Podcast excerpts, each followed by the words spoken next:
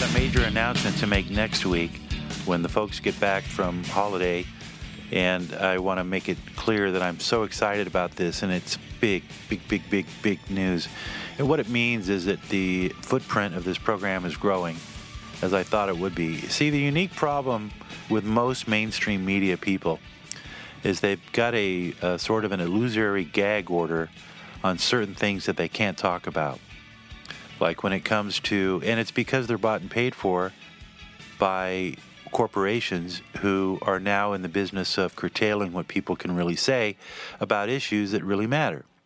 So, for example, you're not going to get much pushback on certain issues that has to has to do with children getting sex change operations. You're not going to get pushback, or you're not going to get information on what's happening because of COVID in the post-COVID world. There's certain things that are just not going to be said because the higher you go, you know, with whether it's Fox News, whether it's there are certain uh, maybe exceptions to the rule. Tucker Carlson might be one, but to a certain extent, I mean, he can still be canceled. He can still be removed. He can they can still throttle him over at Google. You know, there's certain ways where they can limit people, and I suppose that might be true for me. But right now, I'm just a mosquito flying in the air, and nobody knows. They hear the noise, but they don't know quite where it's coming from. So I can talk about certain things and not have to worry about who's going to cancel me. Uh, maybe that'll change in the future, but for right now, I'm going to use that as an offensive and try to wake people up to the fact that they're being lied to on a whole host of issues. Everything from climate change to transgenderism to globalism. There's a lot of lying going on because there's a lot of centralization of power. Uh, we're entering a new era right now of government. The government is asserting its footprint upon the face of humanity in ways that you can't even imagine. So, to this end, in 1962, they had come out with a movie called Manchurian Candidate starring Frank Sinatra and Angela Lansbury. And the premise of the story was that, was that these soldiers had been kidnapped during their tour of duty by the enemy and they had been brainwashed into coming back, and then there was an assassination plot to take out a president. Now, remember, it's 1962 when this movie came out. This was just before the Kennedy assassination.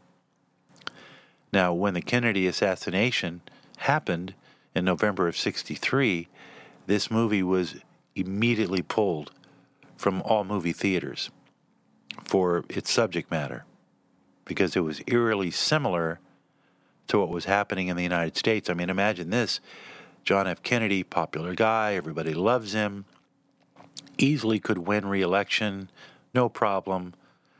He's, he's in Dallas, he gets shot, nobody knows who did it. They had a Warren Commission. We still don't know. Trump was going to try to release some of the information, he didn't do it. Robert Kennedy is demanding that they do it. We they're going with the same narrative, and if you question the narrative, you're a conspiracy theorist. But if you think about it, from that time forward, from 1962, things changed in America. Americans were shocked. And we still don't know what happened. How many years has it been? Anyway, they remade the movie with Denzel Washington, same guy who did uh, Silence of the Lambs John Dem. I think it's Demme, Jonathan a great director, great close ups. He's famous for doing those close ups. Anyway, let me play that scene from the remake because it's such a good scene. What the heck did I do with it? Hold on just a second. Let me find it. It's the scene with Jon Voight when he's being told by the main character, Denzel Washington, that there is a plot to put a president in office who will serve at the uh, the beck and call of foreign interests. Okay, I found the clip. Here it is. Here is that interchange from the remake of The Manchurian Candidate, just so you have some context. Among the shareholders in Manchurian Global, were they to ever publish a list, which they won't, you would find former presidents, deposed kings, trust fund terrorists, fallen communist dictators, ayatollahs, African warlords, and retired prime ministers. See what I mean? Yeah, I get it. They're You big. it? They're huge. They're, they're, they're, they're, they're, they're gigantic. I can't touch them. I get it. I don't want to. And you bring me rumors and conjecture. I started with nightmares, rumors, conjectures. That's a giant leap forward.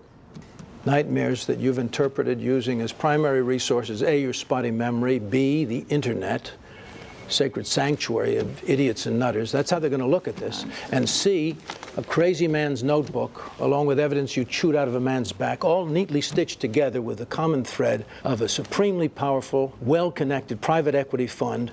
Who, if you ever get anywhere near them, will plead ignorance and be shocked. Shocked to learn Right. what some of their subsidiary partners are engaged in. That is not why I'm here. Wars are fought one battle at a time. And you know what's interesting about that is I like the way that they contemporized it because now they're pulling in different elements that could actually lead to someone suggesting that there could be corporate inst- interest behind a political leader, i.e., Joe Biden, right?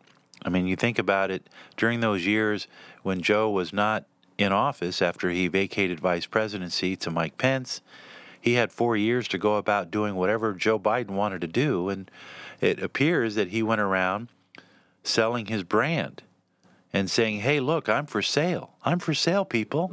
You can buy influence. And if I end up winning the next election, guess what? You'll get a two for one special.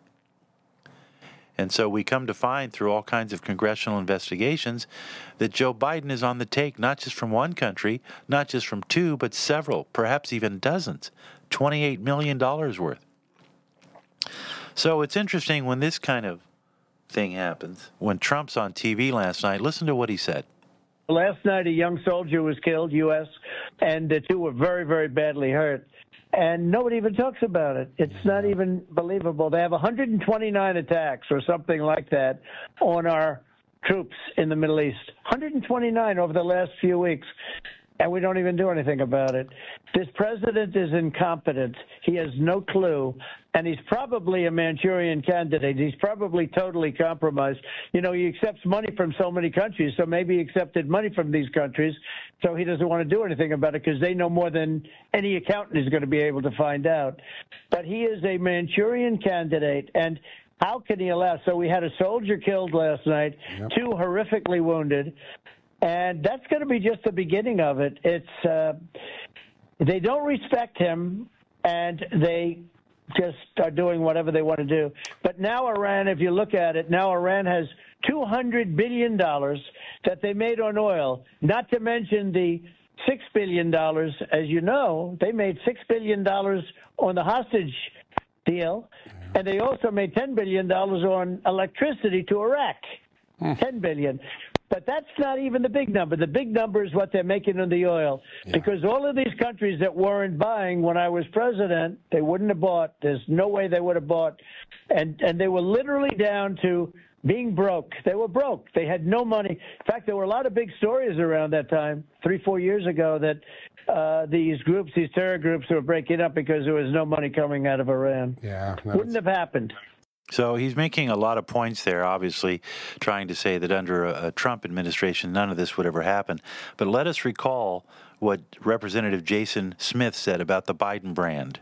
What we do know from the IRS whistleblowers that it's been been almost a decade that we know just by their documentation that it's been going on. And we know that according to the IRS whistleblowers there's been more than 24 million dollars that have came in to the Biden family selling the brand. The brand is Joe Biden. We have whistleblower testimony highlighting that Hunter Biden said that their their only asset was the brand, and the brand was his father. By the way, yesterday it was announced by the Global Times that the Biden administration has relaxed or removed over 100 tariffs.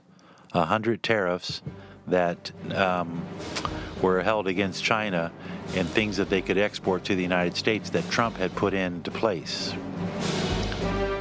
Money well spent. The Biden brand, the Manchurian candidate. What does it all mean, Jim?